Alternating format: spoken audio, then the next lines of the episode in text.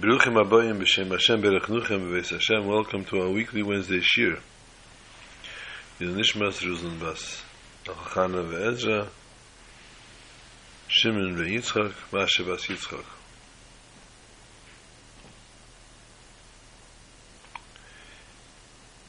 Shushan Purim Katan. Wow. Sounds exciting almost. But what does it mean to us?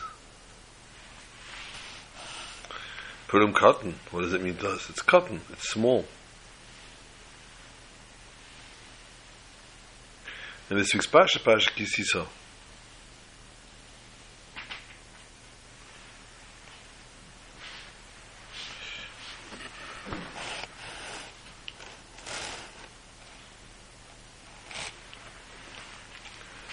Yeah. Um, Kisisa basically represents, begins with the Shkolim. Pashta Shkolim, which we're going to learn in Yad Shem, Shabbos Varchim Chidish Adar, Sheni, representing the Machzis HaShekel,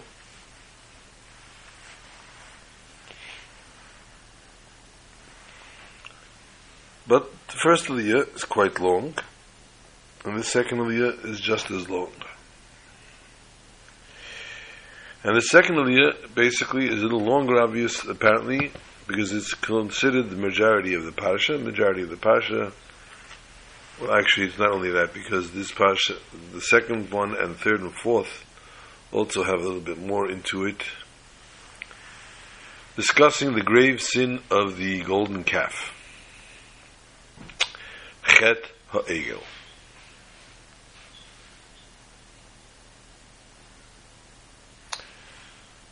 We could always focus on what's most prominent or what makes the most noise, as we say in America.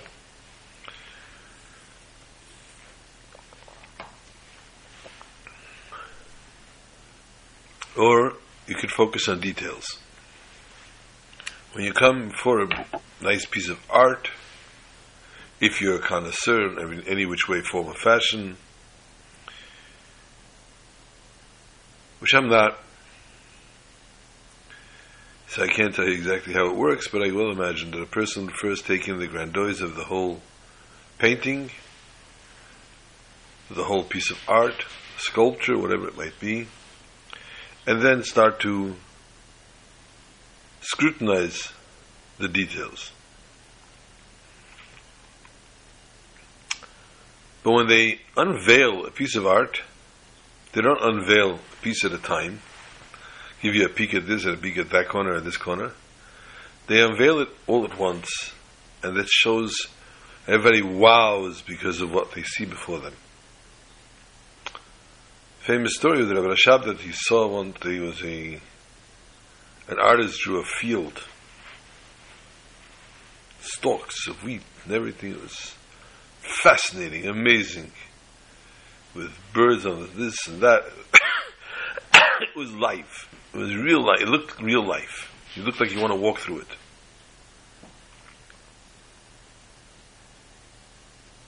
And everybody was just oohing and eyeing, and the Rebbe was looking at it, and he says, "Eh." Everybody was shocked. Eh? It is the most magnificent piece. How, how does how does the Rebbe say? What critique could you possibly find?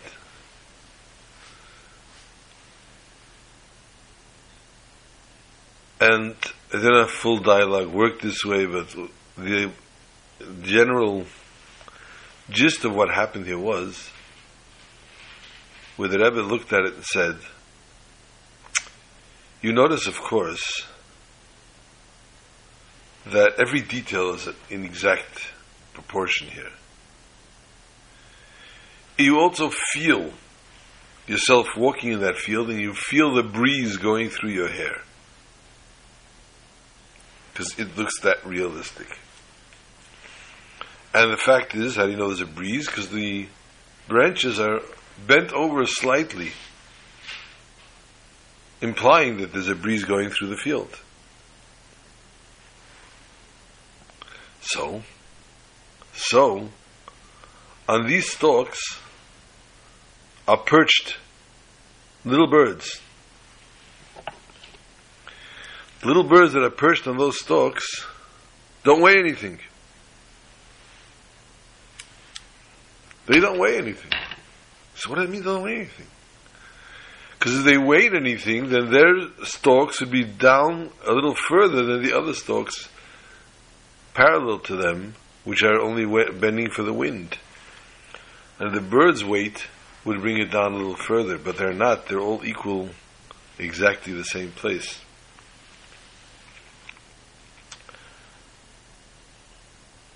We're not going into the birds, we're not going into the field, we're not going into the stalks, we're not going to, there's, nothing to do with what we want to talk about. We want to talk about the greater picture. Looking at the picture at an open stance and the big picture, it's beautiful, it's amazing, it's magnificent. But When you scrutinize and you begin to dissect, if you are an expert, if you're a connoisseur, if you have the eye for it, you find that's why they're called the critiques. You don't necessarily criticize per se, but you find what flaw there might be within that piece of art. Marabu Masech Hashem, Baruch Hu's creation has no flaws. The world in which we live in, although we have a good share of problems within the world, and unfortunate people that are subjected to chasasham sufferings throughout the world, or hard times or harsher times. Some people are struggling with, with parnasa, with sustenance, with basic making a living. And some people are struggling with other things. And then you have those that on the outside look like they have the perfect life. They have their children, they have their money, they have their children getting married, they have grandchildren, everybody has Baruch Hashem, everybody's blessed with children. They have health. Well, it's the perfect picture. We don't need to or want to scrutinize anyone else's life. If that picture is perfect, may it be perfect. May they be blessed with the perfect picture. May it stay and remain perfect forever and ever. We don't want to criticize the ones who picture picture is not perfect, Rahman al for whatever given reason they have gone through or been through. We simply want to understand. We don't need to understand. We need to believe, which is in today's Tanya. The Alter Rebbe explains the Emunah, the concept of Emunah, of belief in God and understanding that everything that God does is for the good, and everything that God does is for a purpose, and everything fits in symmetrically and coincides and walk, works and jives, as we say. Everything goes in perfectly one with the other.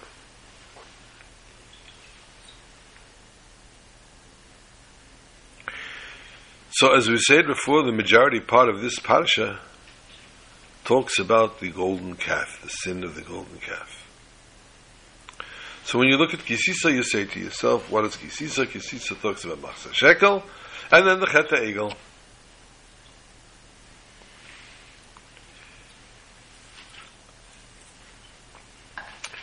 Where is everybody at this time? Where is everyone? Obviously, they're still at Har Sinai. Moshe went up to get the luchas. For 40 days, 40 nights, Moshe stood there. And HaKadosh Baruch Hu himself, with his holy finger, if you can see a finger of Hashem, we know that it's in God's hand, Yad Chazaka, this, how exactly, where exactly, we're not going to get into right now.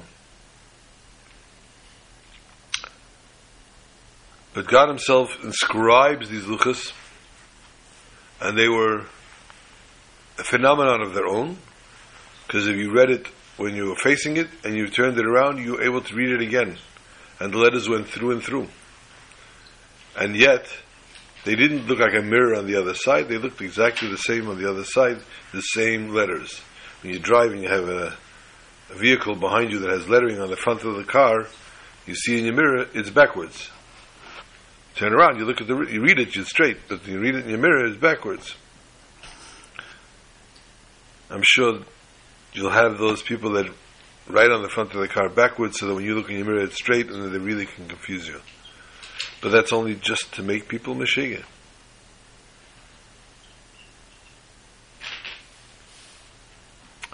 So Moshe spent 40 days and 40 nights in Shemayim receiving the luchis. At which point, everybody knew he went up for 40 days and 40 nights, and they were counting. They were counting that special day, that auspicious day that he comes back down the matter. The Satan comes along, and he starts to tell the Jews, it's 40 days, and Moshe is not here.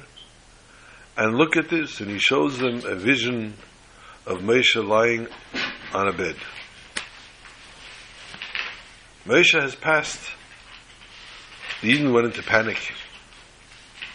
And they start going crazy on Aaron because he's Moshe's brother and he, whatever Moshe did, he did. So that's it. Ish Moshe's God. We need a God. A God. We need a God.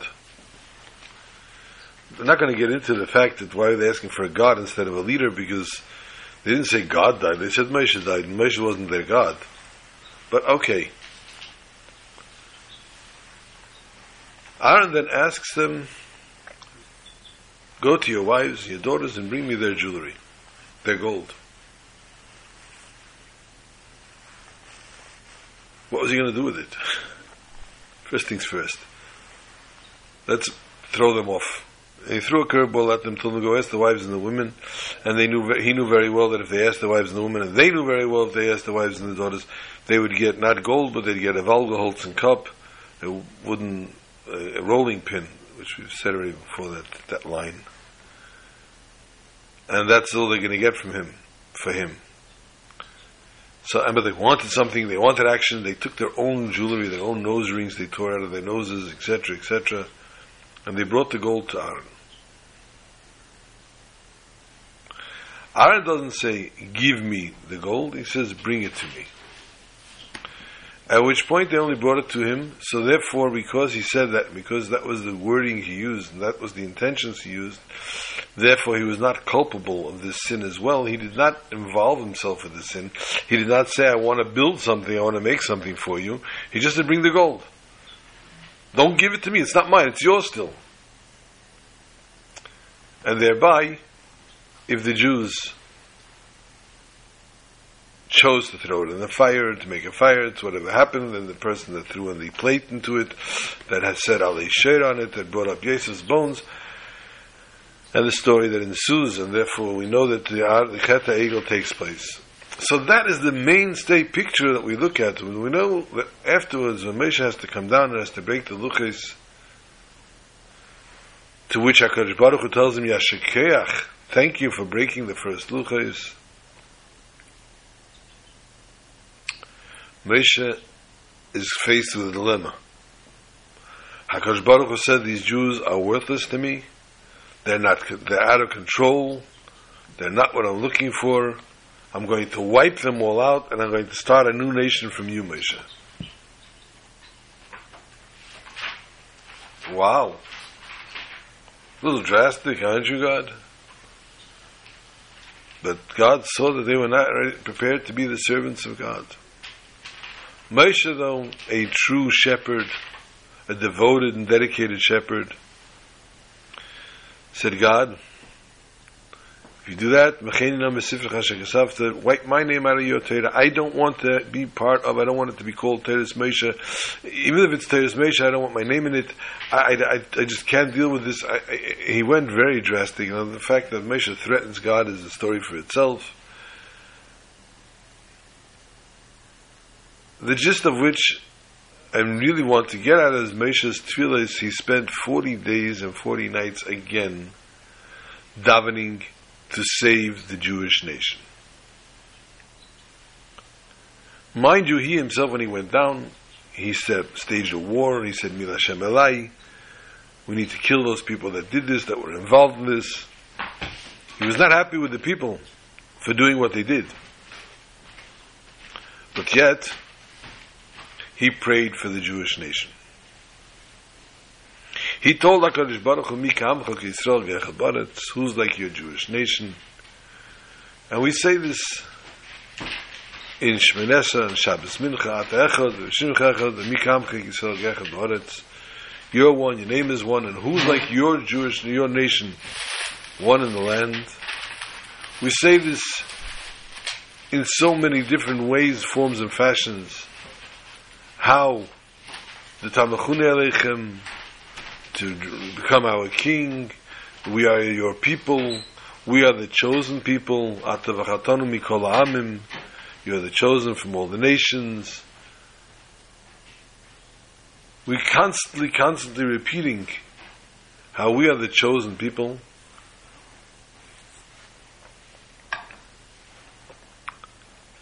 Reminding HaKadosh Baruch Hu how when you're Ben Yachid, your only child, Chman Litzlan, sins, slips, does something they shouldn't do, acts in a way they shouldn't,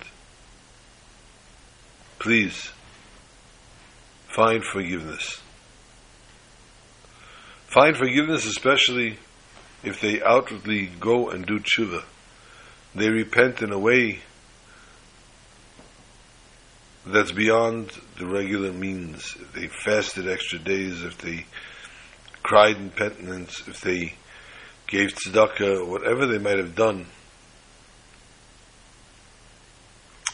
Unfortunately, sometimes between one person and another, one needs to outright ask forgiveness. I've done that many times. I've asked forgiveness, things that I may have done.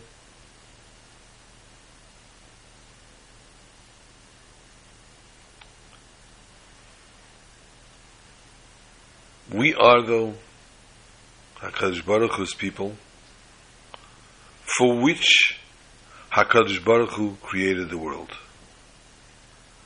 And therefore the person's actual mission, shall we say, is to live and believe with the motto of Anin Nevresi, the Shamish Keni, I was created to serve my master. And that HaKadosh Baruch Hu when he had intention lasas leidira yisparach v'tachtenim to make a dwelling here below in this world, it was because of us, with us, and within us. And therefore it is obligatory of each and every one of us, excuse me, to learn Torah, to do mitzvahs within their capacity. But to fulfill their capacity, and to do it in a way that they understand that our Father in heaven is looking at us as his only child, and therefore, Avinu Shebashamayim should have compassion and have love and care for each, each and every one of us.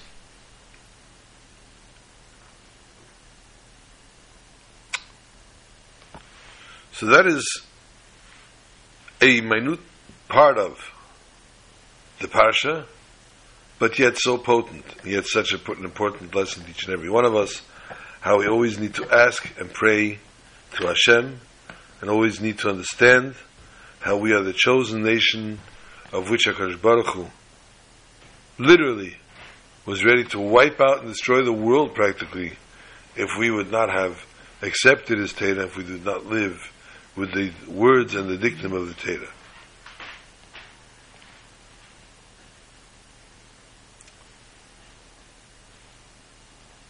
Purim Katan, we have the Shulchan Aruch as we know it. Shulchan Aruch literally translated as set table. In the Shulchan Aruch, we have our ways of life, what we have to do, how we have to behave, how we have to act, what we have to how we have to do mitzvahs, how we have to keep mitzvahs on a daily basis. And as every book, as every sefer, there's a beginning to it and an end to it. The beginning of the Shulchan Aruch starts off with the words, excuse me, Shivisi Hashem lenegdi samid.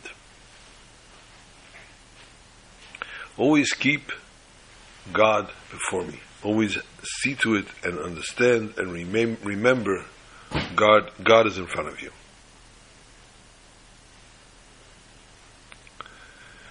Then we go to the end of the book. Finishes off with Purim. And in reference to Purim, Katan says, Tev Leiv Mishte Tomit.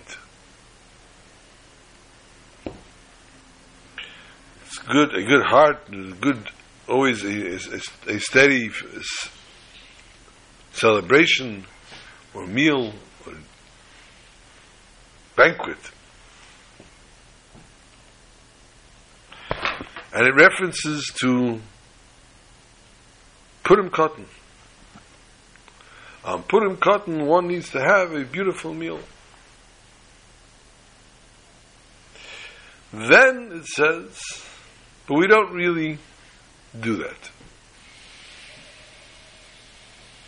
However, in order to fill in the blanks, shall we say, in order to make it that everyone is united and we do everything according to it has to be done, therefore, we should partake of something special on this day as well.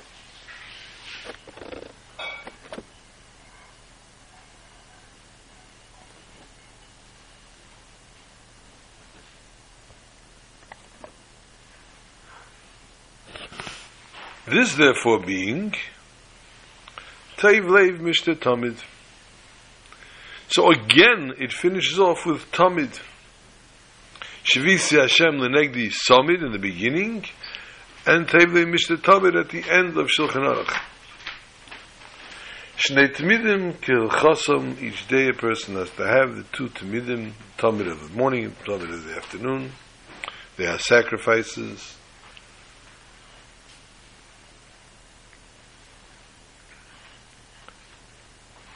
And therefore, Shulchan begins with the word Tamid and finishes with the word Tamid.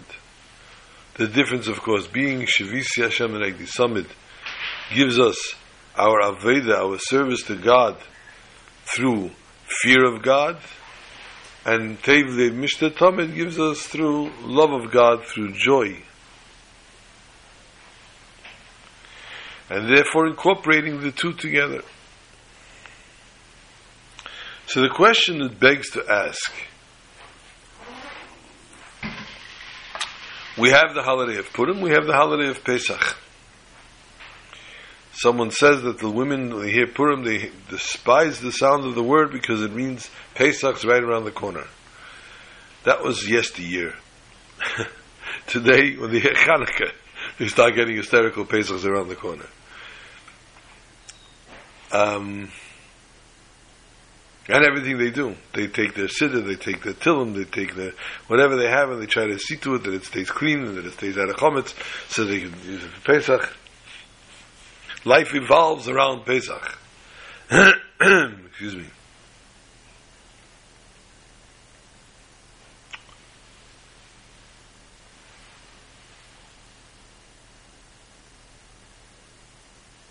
Purim if there's two others, is an Adar sheni, the second of the others. And as we know, today, yesterday, was Purim Katan, and Shushan Purim Katan. A small Purim. And the real Purim is in 30 days. Fast forward a few weeks we have Pesach on the 14th day of the month of Nisan. And on the next month in Iyar, the 14th month, 14th day of the month, we have Pesach Sheni. a second Pesach.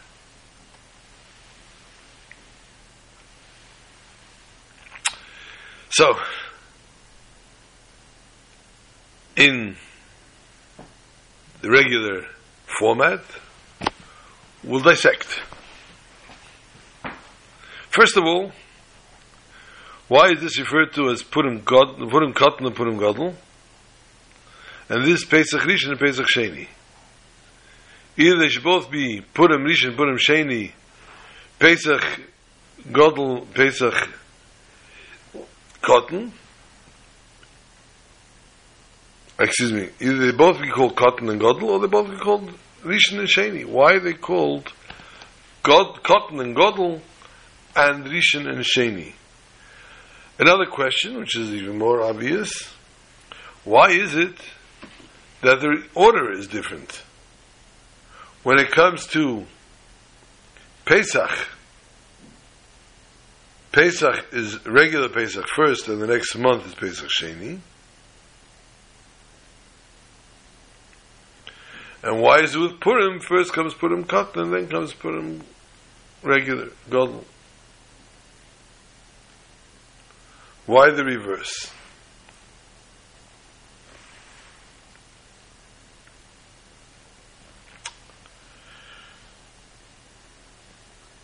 We know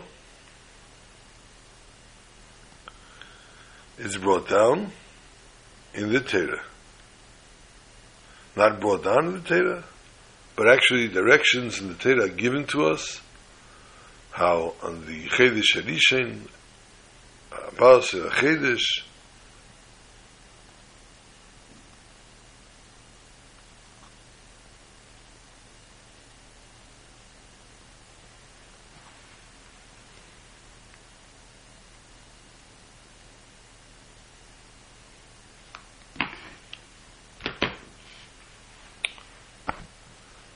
Taylor says, then the Taylor tells us a story of the people that were Tamil and Nefesh, they were impure, and they came crying to Moshe, and they said, Lama Nigara, why are we worse than everybody else? Everybody else was able to keep this, bring the korban Pesach, and we were not, because we were not pure. And HaKadosh Baruch Hu dictates to Moshe, showing Moshe that you don't know everything, I have to tell you sometimes things also, you have to keep asking, and dictates to Moshe the laws of Pesach Sheni. Therefore, we know that Pesach and Pesach Sheni are dictates from the Torah itself, whereas Purim is only from the, the sages.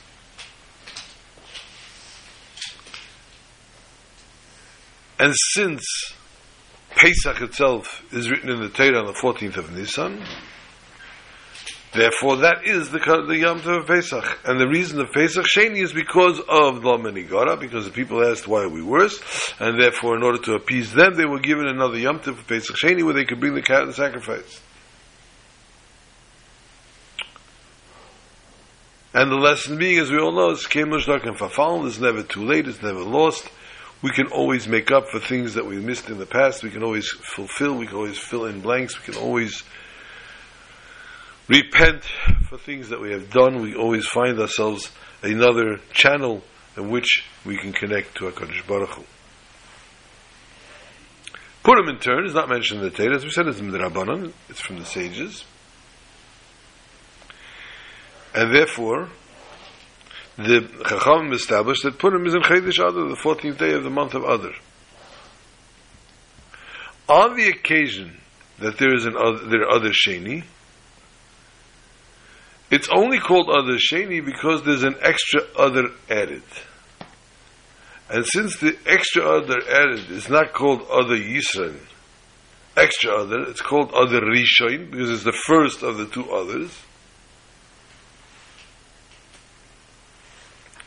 But still in all, Purim is on the regular other, which is which is Adar sheni. A person is born in a regular year, they consider their birthday on the second other. The person, same, some say differently with the yahrzeit, but some people keep both yahrzeits, both others.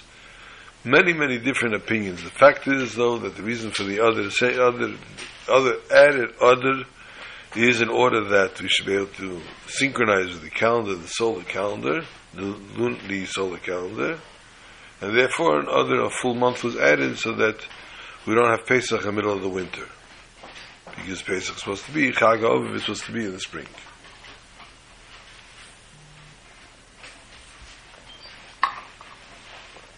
That said, that Purim is Rabbanon and Pesach Midiraisa,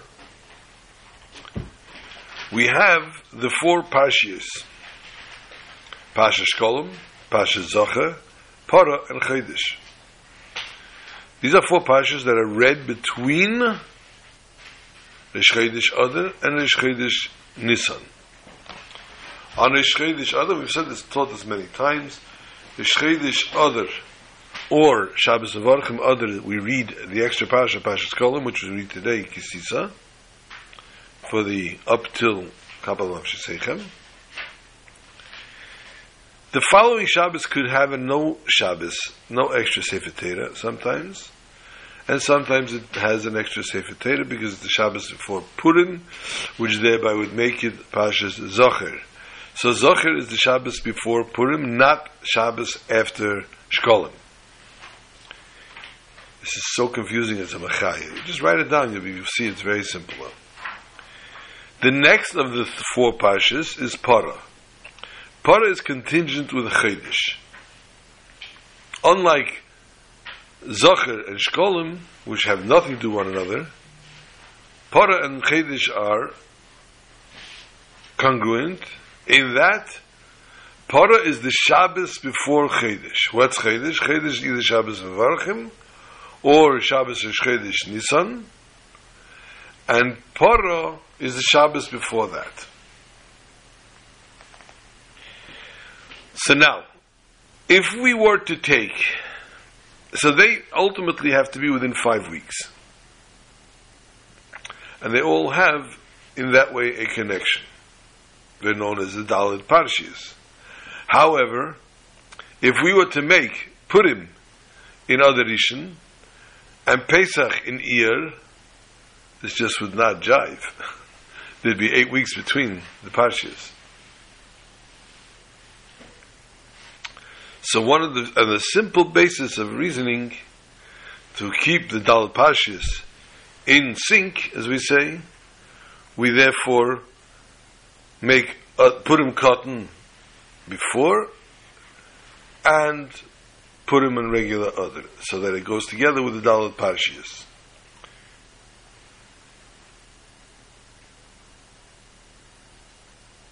Put him Katan as we say by a bris, Zeh Katan godel yiyeh, this Katan will become great, and therefore, when we look at Purim Katan, which is ultimately really, really had no significance, in essence, and we say Zeh Katan godel yiyeh, this small little Purim will become a very big, great Purim of the next month.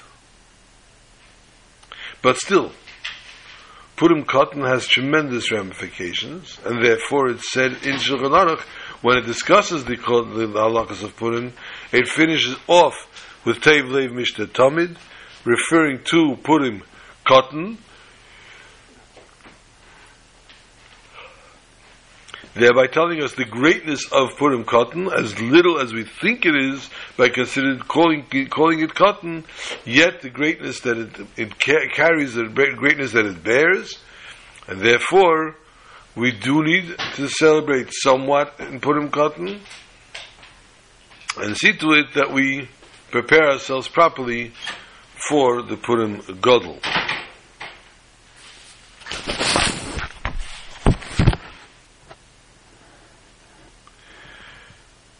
Zayitnu. Turning our focus back to Pash Kisisa. HaKadosh Baruch Hu tells Moshe about a machzah shekel. And in case you don't know what it looks like, HaKadosh Baruch Hu says, Zayitnu, Zay always means pointing with the finger. Rashi says, Heralei kimin shel eish v'omalei kazeh yitnu. He showed him a coin of fire and said, like this is how you should give.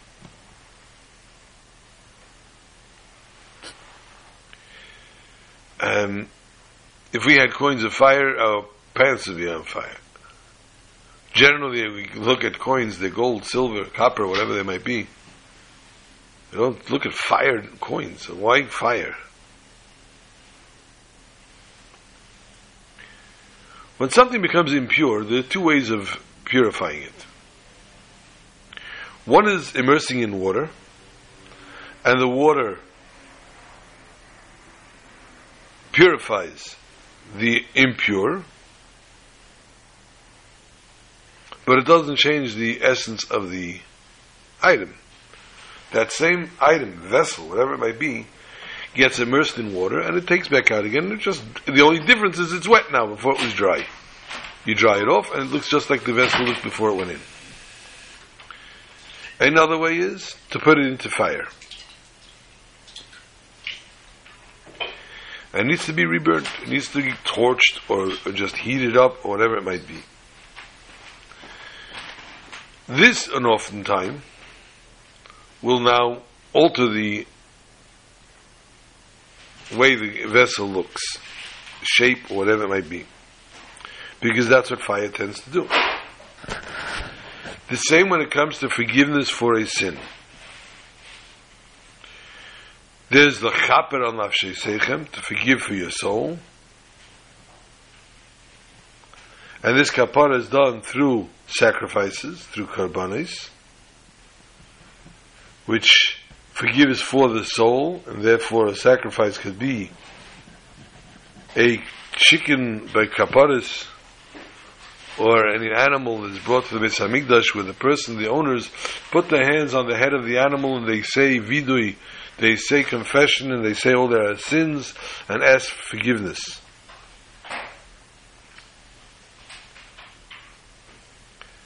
Kapara through the the the the kapara through sacrifices takes away the tumah from the person, the tumah of the sin that caused this, that impurified the person. The second way is and nafshe. A kapara that does not take away the sin itself, it redeems the soul. And it makes the soul like a new, total new entity. Thereby totally obliterating the previous sin.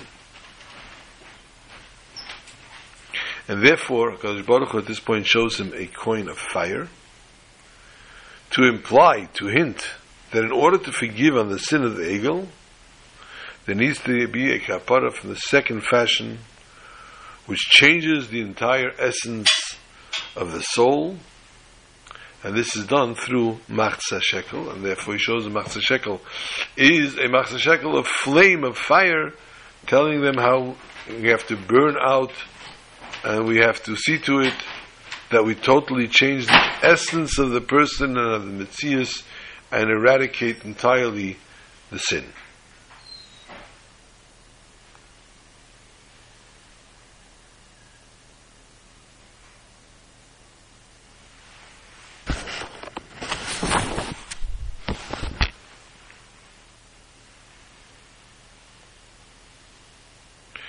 Question becomes though, he also shows him not a full shekel, but only a machzis a shekel. Only a half a shekel. What's only the half for? There are two major lessons in our life that we learn from this machzah shekel. First of all, we need to know Yisrael v'kutsh kulachad. The Jews and HaKadosh Baruch Hu are all one. And the Mezritch Maggid explains that Yisrael, the Jews, and HaKadosh Baruch Hu are two halves. The two halves of a picture. Each one is not whole, is not a whole thing, is not a complete.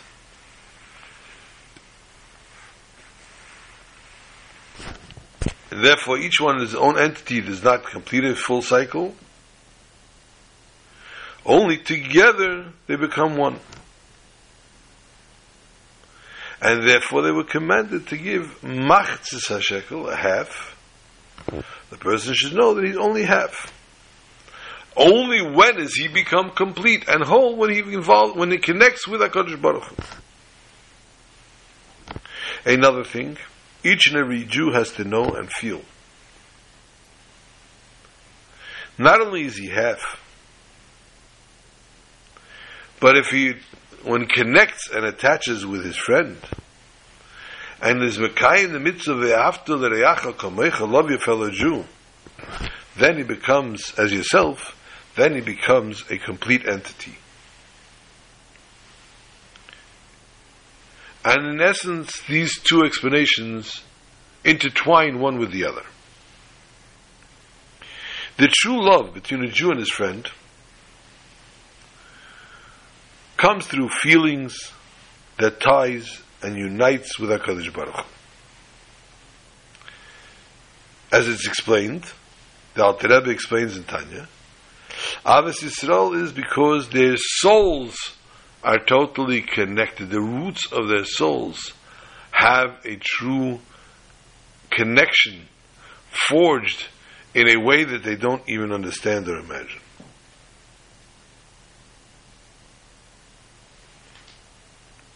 And this soul also is connected to Hashem Echad.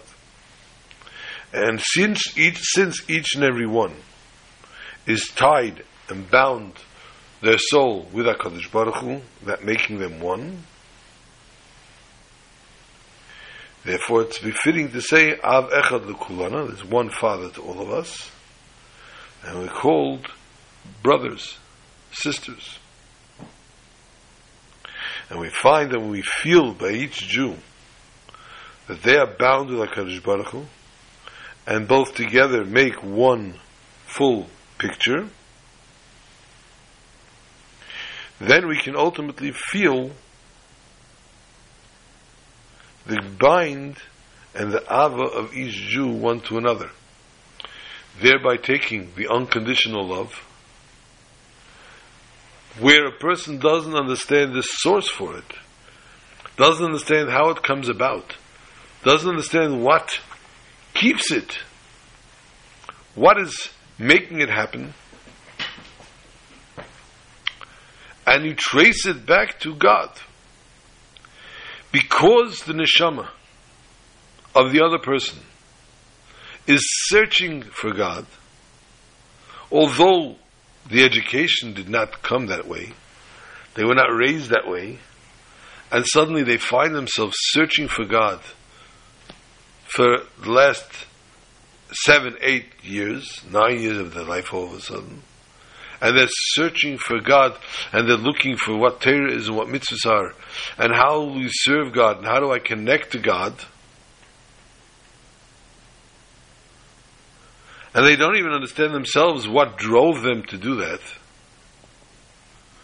But this very search, this very connection which they are trying to involve themselves, which they are trying to put themselves into, which they are trying to find themselves with, that very search is exactly what they what binds them to a fellow Jew.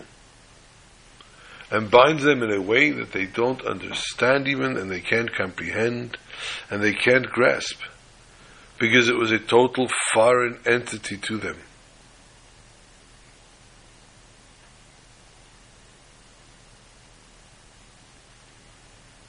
a total foreign entity. And yet, they take to it like a fish to water. And not only they take to it like a fish to water, the it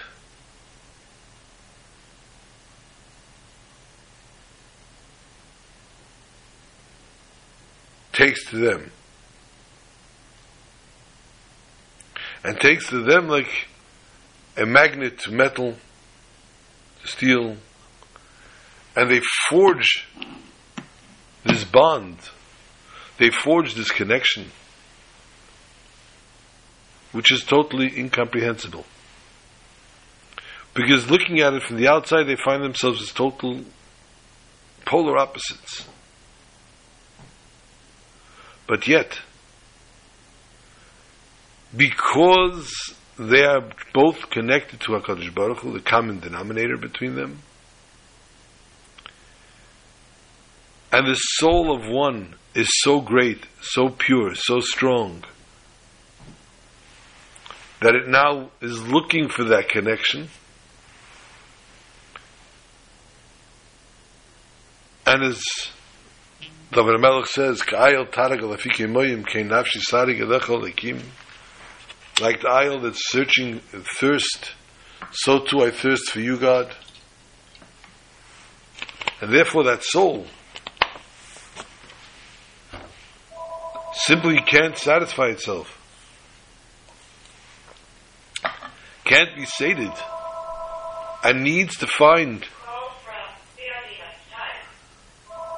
But it no longer has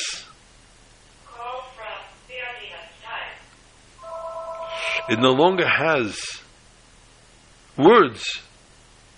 It no longer has expression to find and to look and to reach out and to say, how can I find the peace?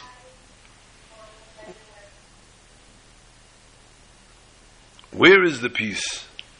How will I connect to my peace?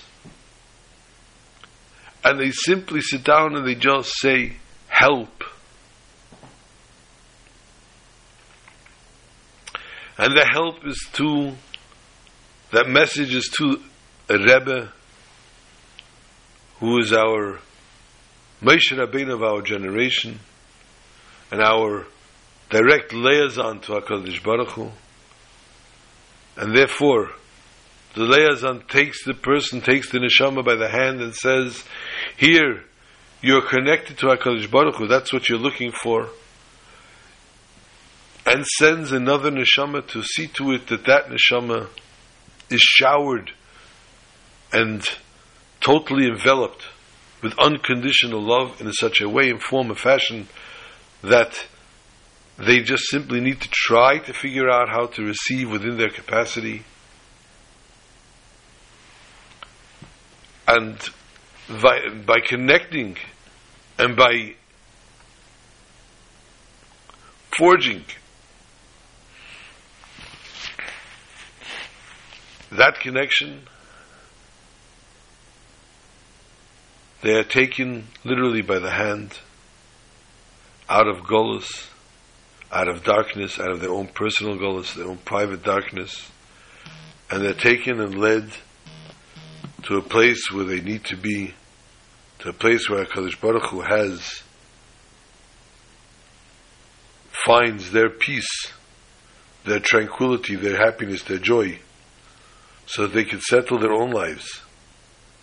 And they could marry and they can have Bana Chayim, Zaina Ravicha, Chul Ravicha, husbands, a husband, or a wife, soulmate, and with children, and with children's children, and parnasa, and health, and happiness, and peace of mind, and tranquility. As we said before, Moshe took the luchais when he saw what was going on, and he threw the luchis from his hands. It tells us, "Vayashlech mi yodov v'saluchis shaber esam tachas He threw them down literally, but he didn't throw them personally because the fact was that Moshe Rabbeinu was not able to carry the luchis. They were extremely, extremely heavy, and the Medrash tells us they were on wings. When he had his hands underneath, as a sim- symbolically showing that he's carrying them. However, when he saw what was going on with the egel, he got so weak he took away his hands and the lucas fell to the ground and broke.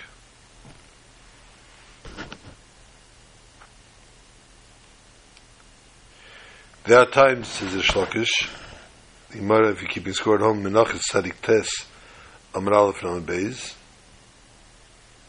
Omer Pomim Shebitula Zeu Tachsiv Asher Shibarta Shibarta There are times where the nullification of Teda is the foundation of a better start of Teda. As it says, Yashikechacho HaKadosh Baruch Hu thanks God, thanks Moshe for breaking them. Now, it's a little awkward. Since the intention was good, HaKadosh Baruch Hu agreed with Moshe to break the luchas. But why does the nullification and destruction, demolishing, Zehu Yeseda, this is the actual foundation of Kiyam What is the possible upgrade after breaking the actual luchas? Sefer Hasidus explain one of the differences between Torah Shebiksav and Torah Shebalpeh, the written law and the oral law. The Torah Shebiksav was given to us with boundaries and exact measurements for each word, no more no less.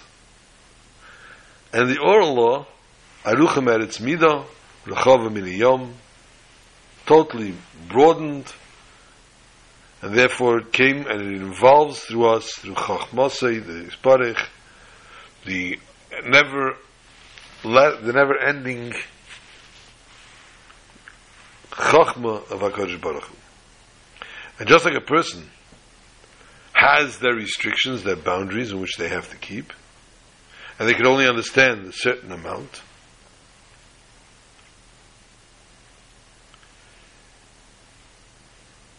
They need to, in order to get to the next stage, they need to simply have self nullification to grasp that there's something above them in their chachma. We say in davening, my soul is as dust should be. Open my heart for your Torah.